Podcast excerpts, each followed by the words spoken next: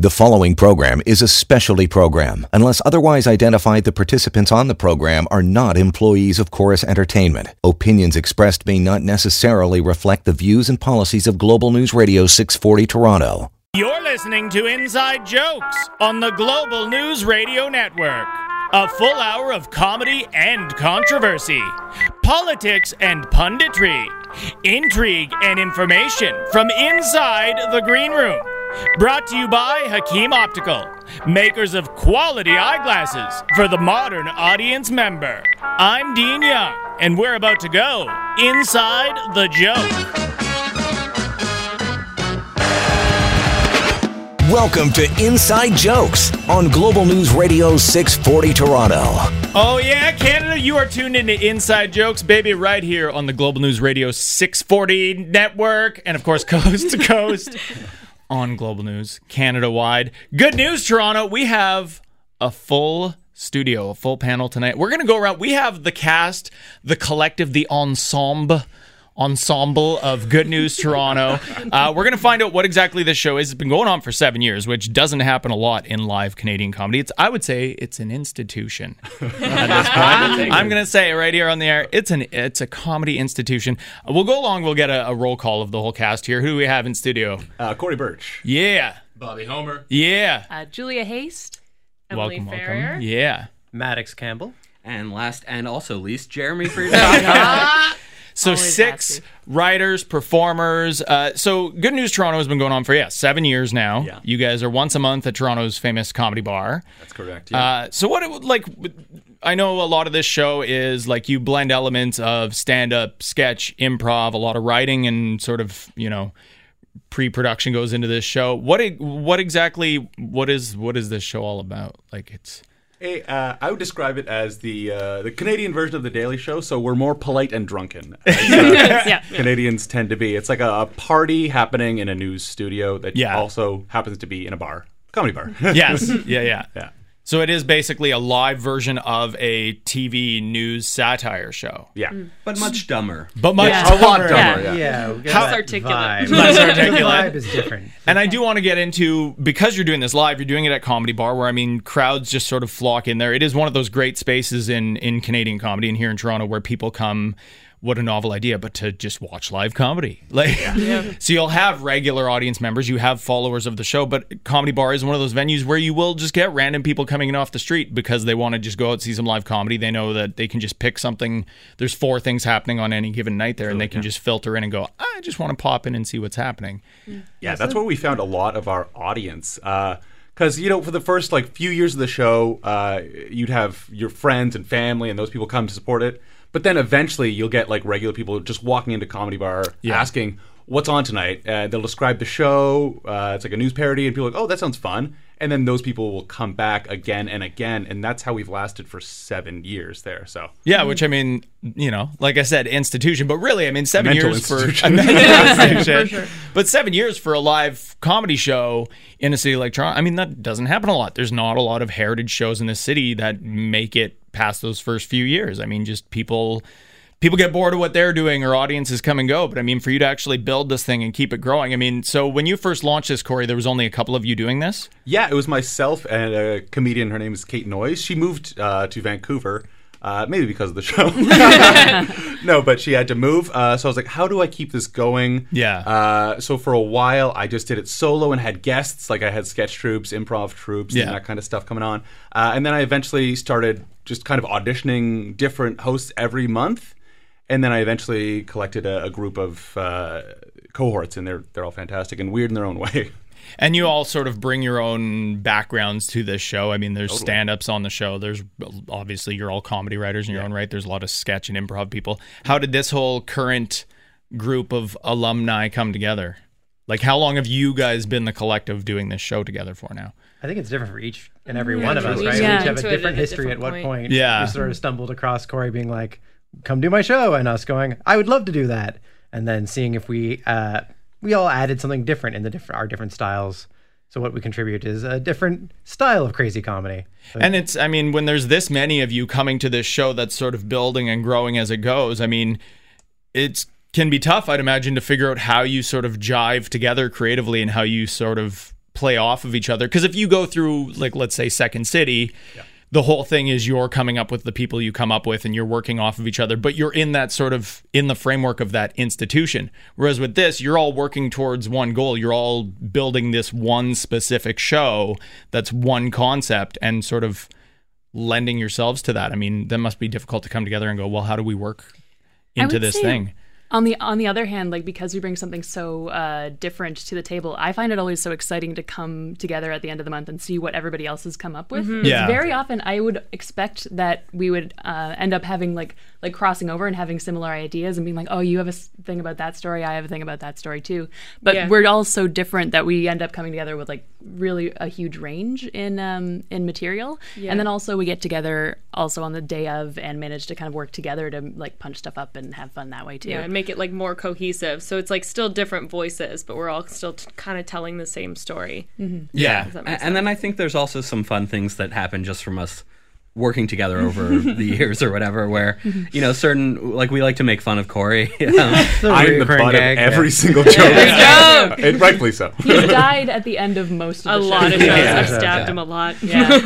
So yeah, you know, we bring different voices and styles, but then the show has sort of turned into like a certain style that we all have now as well. Yeah. So it's another tool in our tool belt, if you will. Yeah. Basically, making fun of Korri, I'm talking about. Korri's a tool. And I'm a tool. Yeah. We often write each other as characters into each other's sketches, and we kind of like have the habit of getting each other's voice. So even when we're writing lines for each other, they still sound like the types of lines that person would write for themselves. Yeah.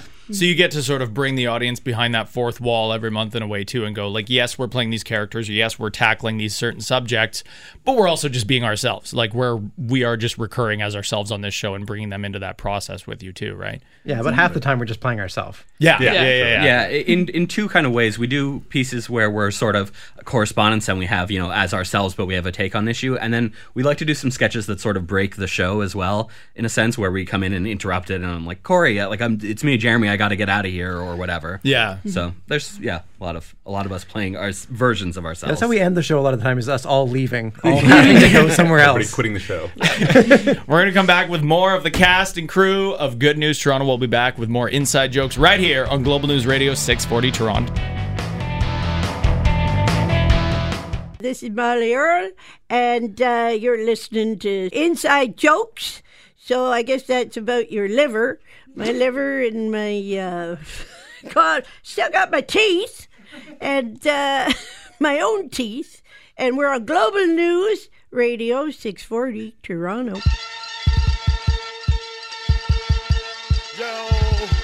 Yo, Miami, yo, California, Northeast, West, and South, motherfucker, yo, check this out.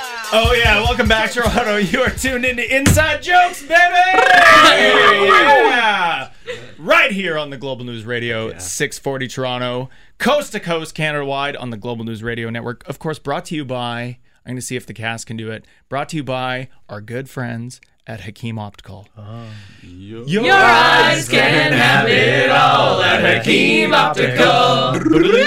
Oh, nice. You guys. Nice. Round of applause. In 4.5 years of Hakeem Optical, who I don't know if they're aware that they sponsor this radio show, but they do. That is maybe the best jingle. Yeah. We've just been telling them for 4.5 years. Take that, LensCrafters. Eat it. And our new style line, of course, Vince, for this new season, Hakeem Optical.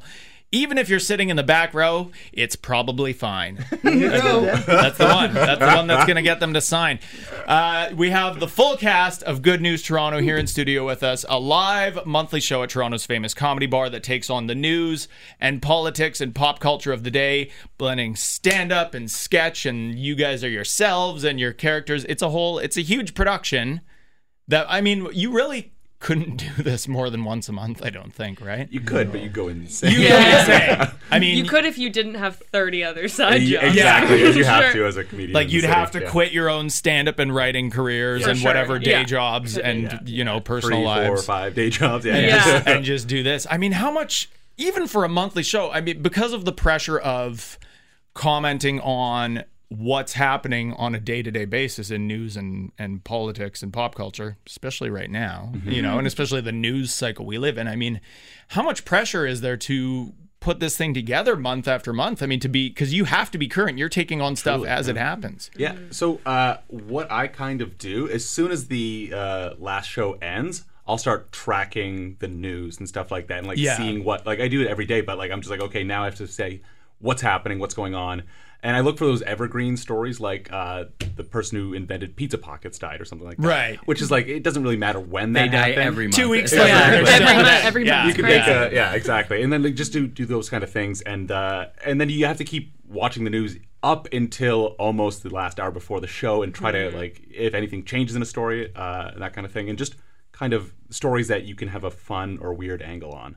Well, and that's the interesting thing, because you guys are, you're spending the few weeks leading up to every show writing this stuff and getting this material ready. But yeah, how up to the last minute is it? I mean, if you guys are doing a show tonight at Comedy Bar and something huge happens, do you go, we have to talk about this. Yeah. We kind of have to. Normally writing right up until the show. A couple minutes before we need to be there, we're still putting together this. Fine-tuning it. I usually start writing a couple minutes before. I was going to say, I think we've probably taken a few years off of Korri's life from stress of just being I'm writing it right now on the bus on the way to the theater. I'm getting it. I'm getting it in, I swear to God. Yeah. Right as we're about to go on stage.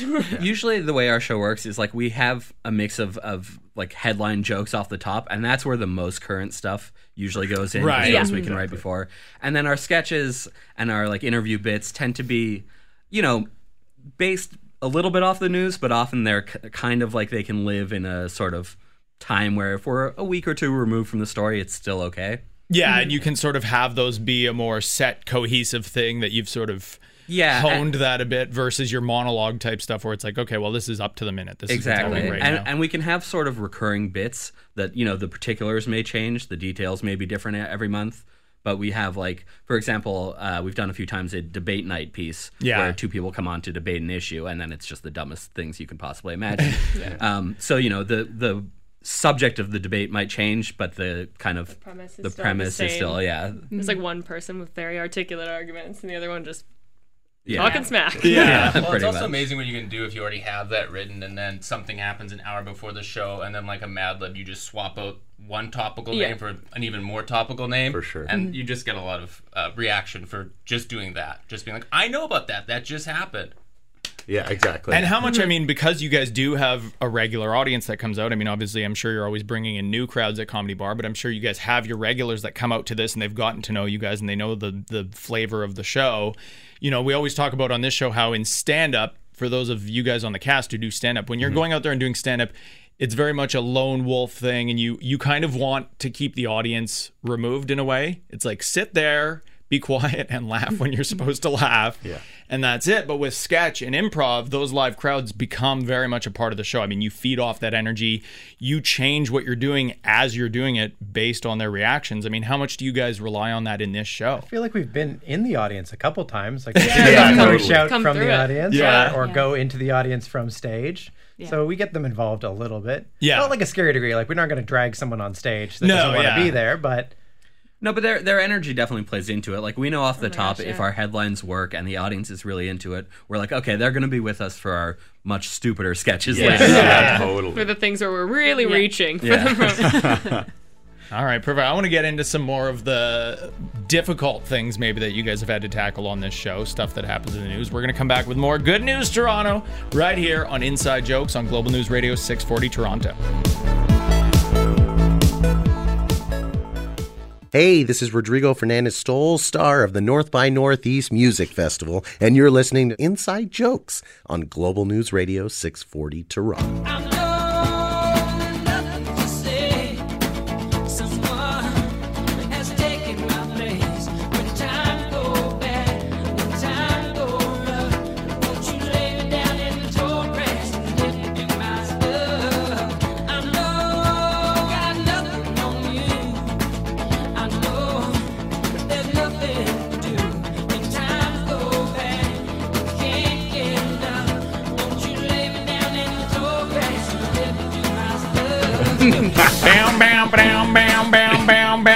I I just like coming back from commercials. That's my favorite part of the show. The commercials, that's my favorite part. Welcome back to Inside Jokes, right here on Global News Radio 640 Toronto. We have the entire cast of characters from Good News Toronto right here in studio with us. If you're just tuning in now, what are you doing with your life? We've been on the air for like 20 minutes already. But to recap, Good News Toronto happens the end of the month at Toronto's famous Comedy Bar. And so you guys are doing this live news, satire, stand-up, sketch, interview, just variety of things on stage. Yeah. And because you get to be in a, like, it's such a fun, warm, open environment at Comedy Bar. Like, you very much, crowds are there to sort of, with this show especially, you guys could kind of bring the crowd into what you're doing and feed off that energy. So who gets the drunkest at this? Korri! Yep. I mean, you're the Lorne Michaels of this show, let's say. So, he's a nightmare to work with. I often do write into the scripts, if there's like a story about alcohol, for example, there was one story that said there was an ingredient in tequila that helps you lose weight. And I was like, okay, I'm going to try this theory out on the show. And I did 6 shots of tequila throughout a show. And then, I don't remember the end of the show, but it was fun getting there. I mean, I guess because you don't have an appetite after that. It just burns it all away. I'm not really sure. But it's a big sort of celebration every month when you do this show.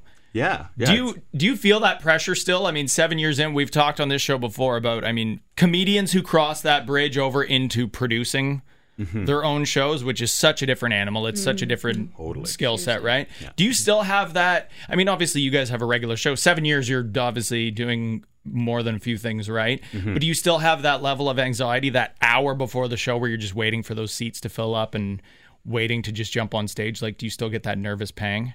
Sometimes, especially if I have people that I know that are going to be in the audience, they're like, oh, I'm going to see your show finally. I'm like, great, it's been 7 years, but you're going to see it tonight? Cool, we got to make it good. But I'm never really worried about having a full audience. Comedy Bar is a good enough venue. People walk in off the streets. It's really good walk-ins. But even if we were performing for 2 people, which I've done before when I used to do stand-up, at a bar in Etobicoke, you know?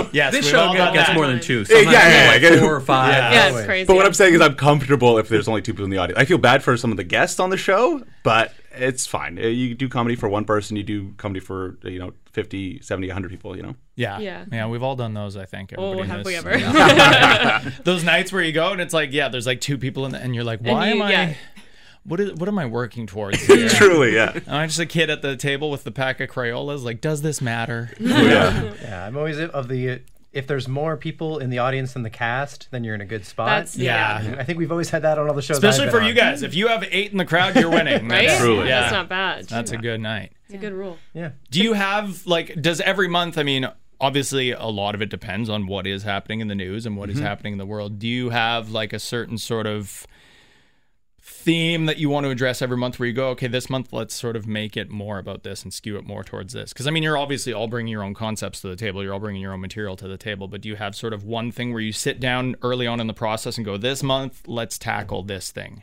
I think when you used to have the format changed a little bit where it was Korri and then one co-host, and then in those days there was a lot of that, and I think it was the second anniversary one 5 years ago now, that I was the co-host, and for whatever reason, we needed the theme that month to be whether I was going to shave Korri's beard at the end of the show or he was going to cut my hair, and I had hair kind of like Julia at that time. Full man bun. Let the audience decide, and I have short hair now. The audience spoke.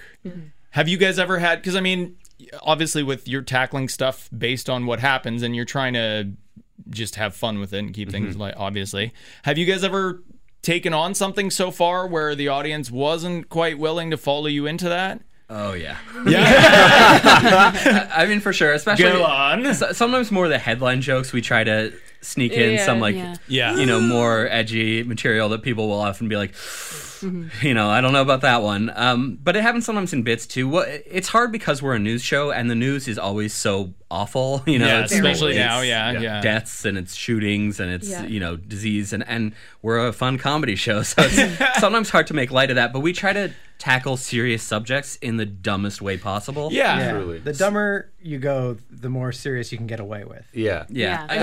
I did, for example, an anti-gun piece a while ago after you know, some shooting, which could have been any day of the week, pretty much. There's always shootings, and at our show, sometimes there's bombings. Terrible. But anyway, so I did this sort of anti-gun piece, but instead of talking about real, you know, tragedies, I just talked about the movie Hobbs and Shaw the whole time. It was so silly. Because, you just take the dumbest thing possible, which at that time was Hobbs and Shaw, and, you know, sort of put it on top of a serious subject, and the audience gets the permission to laugh at it and to have fun in these sort of darker areas. That's what, like, when you're doing a news show, a satirical news show, you know that the audience is there, they know what you're doing. Yeah. They're there to try and find some sort of joy in these, like, times when we're just getting bombarded by this, like, really tragic, awful, like, fear-mongering news. So they're there to laugh at these things. So you do have to, like, give a lot of trust to them, but, like, we have a lot of trust in them in return. And it gets, it gets tricky to find that balance of finding the humor in it without laughing at anyone's misfortune in any way. Yeah. I remember there was a sketch that Jeremy did a while ago where we did a joint topic of reproductive rights for women and also cooking segment at the same time.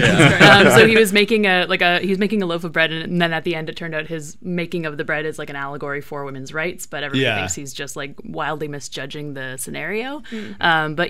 So finding more creative and clever ways to find the humor in these really depressing stories is one of the really cool challenges of the show as well. And that's why it's Good News Toronto. Yeah, exactly. We're going to come back with more of the cast right here on Inside Jokes, Global News Radio 640 Toronto.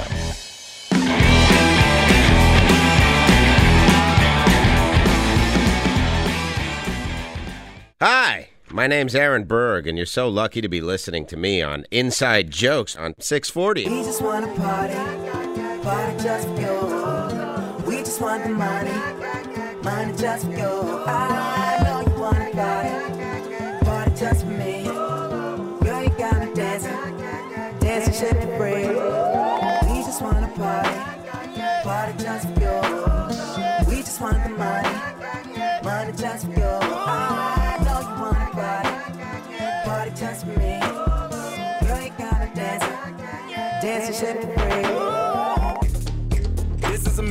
Oh, yeah. Good News, Toronto. That's who we have right now on the show.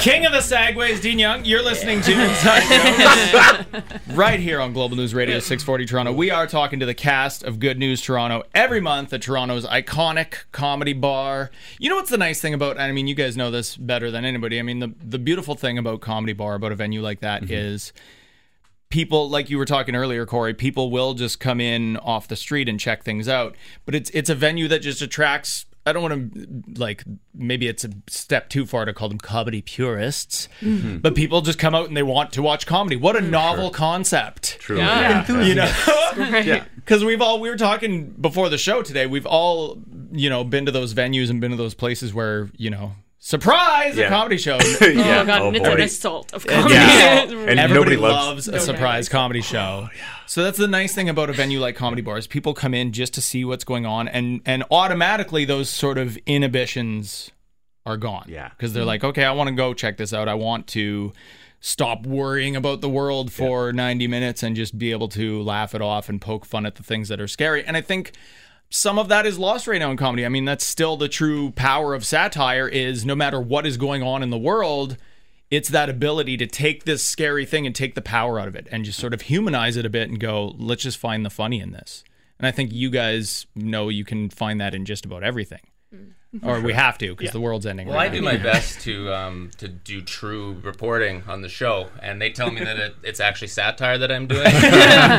But if it works and they keep inviting me back, I'm going to go with it. Well, I mean, and we were talking about this before we hit the air today, too. I mean, you know, in the last, let's say, decade, there's been this shift where, especially in American news, the pundits and the satire shows and the late shows became the actual news source for viewers because it's more reliable. And I mean, Jon Stewart, of course, led the way in a lot of this, and you had Colbert and a lot of these.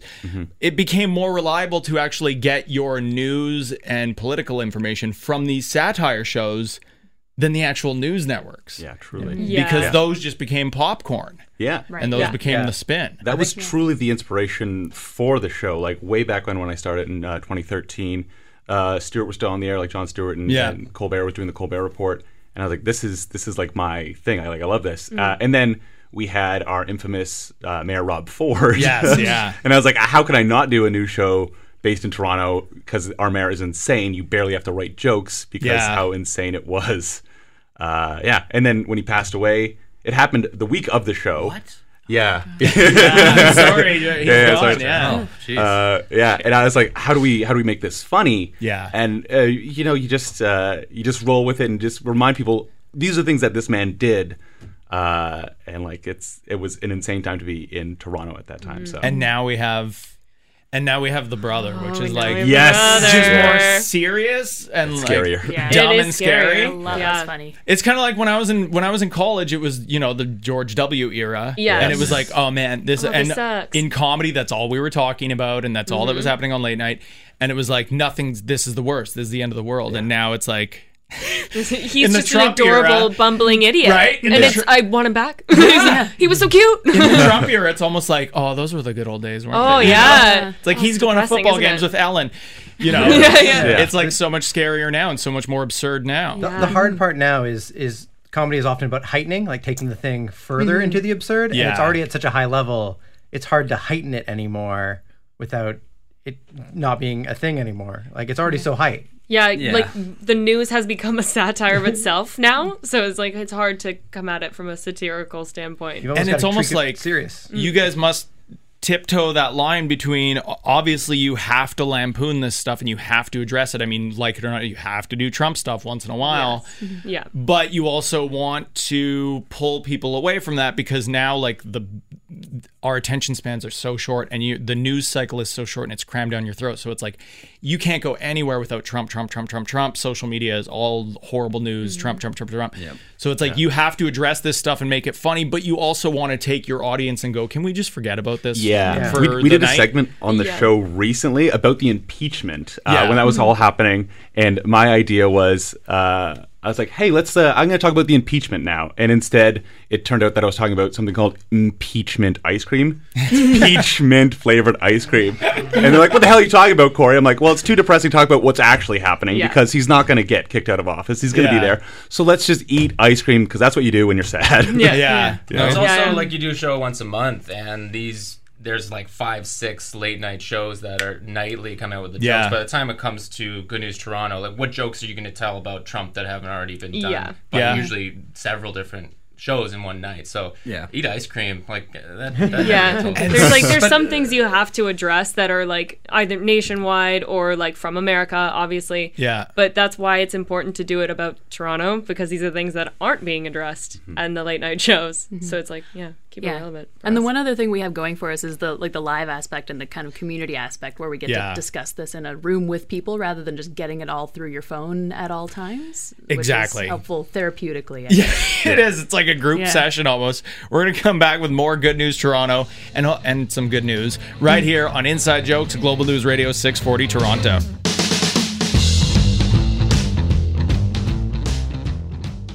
Hey, I'm Adam Groh, the Cash Cab Guy, and you're listening to Inside Jokes on 640.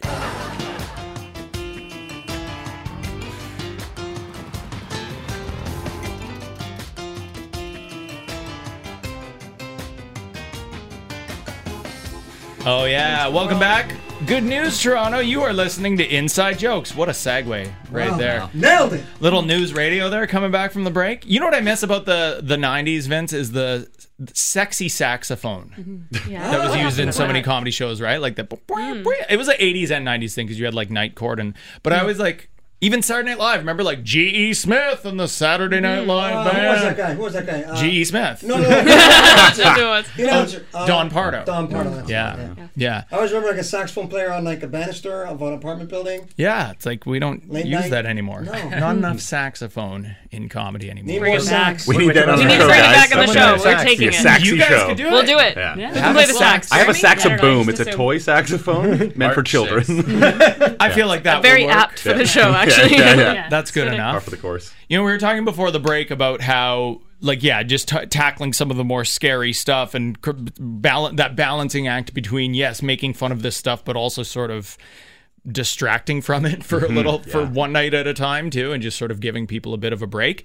It's also, I'd imagine it also is tough, even with a monthly show, just to keep up with that news cycle. I mean, if you look at the last month now, it's like, 3 weeks ago, we were like, World War III with Iran. That's it. That's what's going to happen next. And then 5 minutes later, it was like, nah, that's done. Coronavirus, though. How about that? Like, it's just like there's always this huge, scary thing that's going to take over the world. Yeah. And it just like our attention spans are dust now. Mm-hmm. And we just forget about this stuff so fast. Yeah, it really sucks for us when we write something for that and then it doesn't look like the world's going to end. Yeah.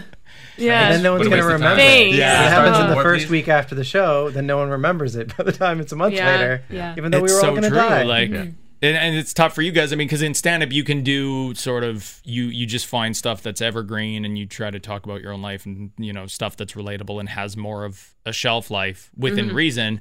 But for you guys, the whole point is let's take what's happening right now and quickly make light of this. Well, you know how like celebrities already have obituaries already written, right? So that as soon as they die, they're ready to go. So we have sketches about every celebrity couple getting divorced, written, ready to go. Different wars, and every cast member is going to die. So just in case we have them. We don't have one for Korri because who cares? Well, because he dies on every show. But because he's always drinking at the show, he's going to just magically outlive all of you. Oh, that's true. The tequila is going to keep you going forever. Yeah, I think that is like with stand-up when you're doing political or relevant news, you can just like write like a like an outline that you can plug stuff into, but especially with like the sketches, it's kind of harder to do that. Mm-hmm. Well, and it's almost like a comfortable, not, I don't want to say safety net, but it almost is this nice thing where you guys know that you're always being as current as possible in this show. So for you guys as writers and as, you know, those of you who are out there doing stand-up, you know that you have this forum to go and almost workshop stuff. Whereas in stand-up, that's sometimes the worst thing. It's like, okay, I have this new chunk of material about this thing, but I don't want to say it anywhere. Mm-hmm. And you have to like pick what room you want to go and rip that Band-Aid off and go do it in front of like five disinterested people. Yeah. Whereas here it's like, this is where we can go and just play with this stuff. We have an audience that already trusts in that and is there for that. Yeah. It is much safer than doing new material with stand-up. Yeah. Much safer. Yeah. Because you always have like a receptive audience. Totally. Yeah. And I think because like, you know, these stories are breaking or whatever, they've been around for a day or two, but people haven't necessarily landed on like what's funny about this horrible story. Yeah. So we're there to offer like, hey, maybe it's this, maybe it's not, but maybe it is. And if it doesn't work, I just tell them Jeremy wrote it. It's the easiest out. Yeah. We just keep going too. There's another bit, more bits. If that bit didn't work, we have another one. Very fast paced. So things just keep flying. Yeah. And it's fun feeling it out too, because sometimes there's a story and we've got a spin on it, but you can feel the audience as soon as we like say what the thing's about to be about, kind of go like, uh-oh, like how are they going to make this funny? And then like within varying degrees of success, it usually works out. I find that the funniest way to do it is just to give your honest opinion of what your take is on that story. So for example, like when gay marriage was legalized in the United States, I was like, it broke the day of a show, and I was like, how do I make this funny? And I was like, okay, well, it turns out that Ireland had legalized gay marriage a year before, like the most famously Catholic country out there. And it's like, and it took the US that much longer to do it. And it's like, that's just funny. You have it right there. Yeah. Do you guys, I mean, I know it's tough to, I'm sure you all have your own version of this, but does one sort of bit stand out as maybe the most ridiculous thing you guys have ever attempted? Successfully. We do so many stupid hot wing things. Eating competition. Hot wing eating. Yeah. Oh, Korri and I did a hot wing eating competition. On stage. And I don't eat meat, so I had these like tofu. Sorry, that was funny. I had tofu wings, which I just ate cardboard on stage with hot sauce. It was horrible. So dry. It was the worst thing we've ever done. Maybe. That's what the audience said. I tried to hit on the audience while pretending to be a solar probe one time. I had like a cardboard version of the solar shield the satellite has, and tried to throw out a piece of paper to get a number. He's our science correspondent. Science stuff. Yeah. There you go. How much do you guys get to sort of switch roles on the show too? I mean, you all have your sort of, I do this, I do this, I do this. I mean, you're all writing this stuff together, but how much do you guys sort of get to switch things up month over month? Well, chiefly, I'm the lead host, I would say. Yes, you're the Lorne. Exactly. We know. We get it. You know, but like, he screams at it. So I'm usually my role on the show is usually to get shit on by the other cast members. Some of us do more character pieces, and some of us do more anchoring. Yeah. But I mean, it switches up a little bit from time to time, depending on who's available. You can feel the love. You can feel the love that makes this a 7-year show. Yeah. Mm-hmm. Absolutely. Yeah, we just pick on the stuff that we like the best, and if no one else likes it, then we know that no one else has stepped on our toes, right? Mm-hmm. There you go. Yeah, there you go. And sometimes we get forced into things. Like, I have to play Trump on the show because, and this won't read on radio, but I'm the fattest member of the cast. It'll read on radio. And the most racist. Yeah, it's because you're the most racist. Okay. Yeah, sure. It comes across. You have a really big tie. Yeah. I have a long tie. You have to do it, though. You have to. We're going to come back with more Good News Toronto right here on Inside Jokes. Hey, this is Alan Park, and you're listening to Inside Jokes on 640. Now, back to Inside Jokes on Global News Radio 640 Toronto. I read the news today, oh boy, about a Welcome back, Toronto. Good news. Everyone died. We always like to end the show on the saddest song. Why not? So that's how you wrap up a comedy show every time. We've had the cast of Good News Toronto in studio with us tonight, and we're going to find out where can we watch this show. It's every month at, well, we'll throw it to you, Korri, the Lorne of the show. Yeah. Mm-hmm. That's what I make them call me. So it's the last Friday of every month at Comedy Bar. So the next one there will be February 28th at 8:30. And then we have a very special Sketch Fest show at Comedy Bar as well. It'll be March 6th at 9:30. Yes. So, yeah. And we're at Good News Comedy on Instagram. Beautiful. Yep. At Good News Comedy. And some of our cast of characters. We'll get another quick roll call, actually, our cast of Good News Toronto. Great. So I'm Korri Birch, the host. Bobby Homer. Yeah. Julia Haist. Emily Ferrier. Maddox Campbell. Jeremy Friedmann. And where can we find some of you guys performing, writing, all of the above?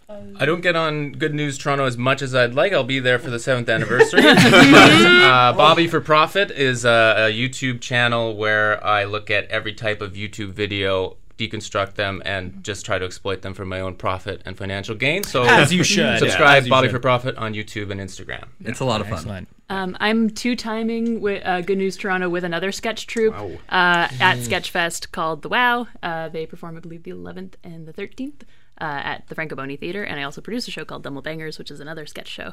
And my name's Julia Haist. Nice. I'm a stand-up comedian, so I mostly do stand-up. I'm also starting a live dating game show that's going to be monthly at 120 Diner starting March 12th at 9:30. And if you want to be one of the potential daters, get in touch with me. Nice. So your name, Emily? Emily Ferrier. And your Instagram handle? And my Instagram is Emily_Ann with an EF. Not. There you go. Yeah. Cool. I'm Maddox Campbell. Good way to find out other stuff. I have a podcast called Break a Wish about magic wishes and terrible ironic costs.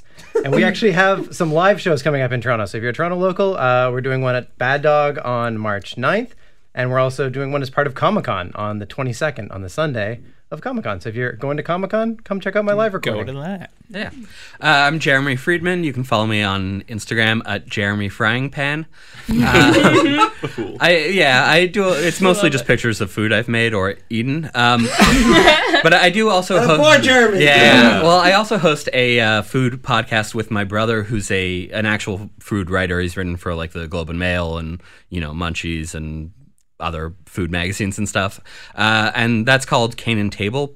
That's a good name. Punning it. And it's like we review a Toronto restaurant every week, and then also it's very dumb, and I make fake ads that are basically audio sketches. So you can listen to that. It'll be coming back soon. We're on a brief hiatus right now. I can't wait, man. Can I put in a little side plug for something that I know Korri and I do, and maybe some others, called Funnies for Families. Yes. It's an organization that does family-friendly comedy for... mostly for kids and families in, like, at Sick Kids Hospital or the Ronald McDonald House, places like that. And they just launched yesterday a Kickstarter campaign on Family Day, Funnies for Family Day. They're trying to raise money to produce basically YouTube videos of the type of things we do at those live shows so that kids who are at home or have left the Ronald McDonald House or whatever can watch it anytime. Yeah, it's true. Let's give a round of applause. Yeah. Thank you to our cast of Good News Toronto. Of course, hit up comedybar.ca for tickets to their next shows. And go check out Toronto Sketch Fest as well. You can see them and so much amazing stuff that takes over the city every year for Sketch Fest. Thank you to our panel. We'll be back next Sunday right here on Global News Radio 640 Toronto. And of course, you can tune into all of our episodes, Season 4 and beyond, online on the Global News Radio Network. That's our show. Woo. Thank you. Yeah. Thank you. Hi, this is Alicia Carusi, and you're listening to my aunt, Sandra Carusi's Comedy RX. This week featuring Good News Toronto with their skit about gun control. To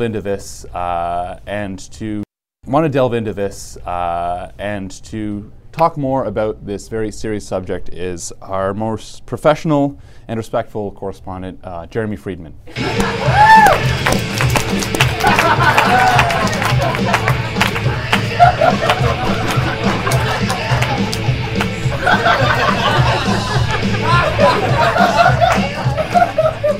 Hi, Korri, I'm loaded and I'm ready to talk about guns. Okay, well, where do you stand on guns? I think we should get rid of all guns. Oh. Okay. That's right, I'm not just talking about assault rifles or keeping guns out of the hands of people with criminal records. I think we should get rid of all guns, okay? I don't even want cops to have guns. For one thing, they're always accidentally shooting unarmed civilians. But for another, their hands are too sticky from all those donuts they're eating. All right? Okay, well, that's a stereotype, I think. Okay, sure. I know other people eat donuts, too. And that's because donuts taste great. But guns don't taste great. They taste like metal. And they kill, okay? And that's why people don't like guns. So I say, why not just get rid of all of them? And I'm not the only one saying it either. Korri, have you seen Hobbs and Shaw? Yeah, of course. It's great. All right, well, in that movie...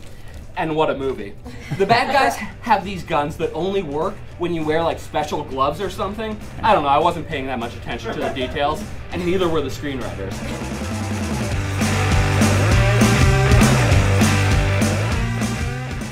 The preceding program is a specialty program. Unless otherwise identified, the participants on the program are not employees of Corus Entertainment. Opinions expressed may not necessarily reflect the views and policies of Global News Radio 640 Toronto.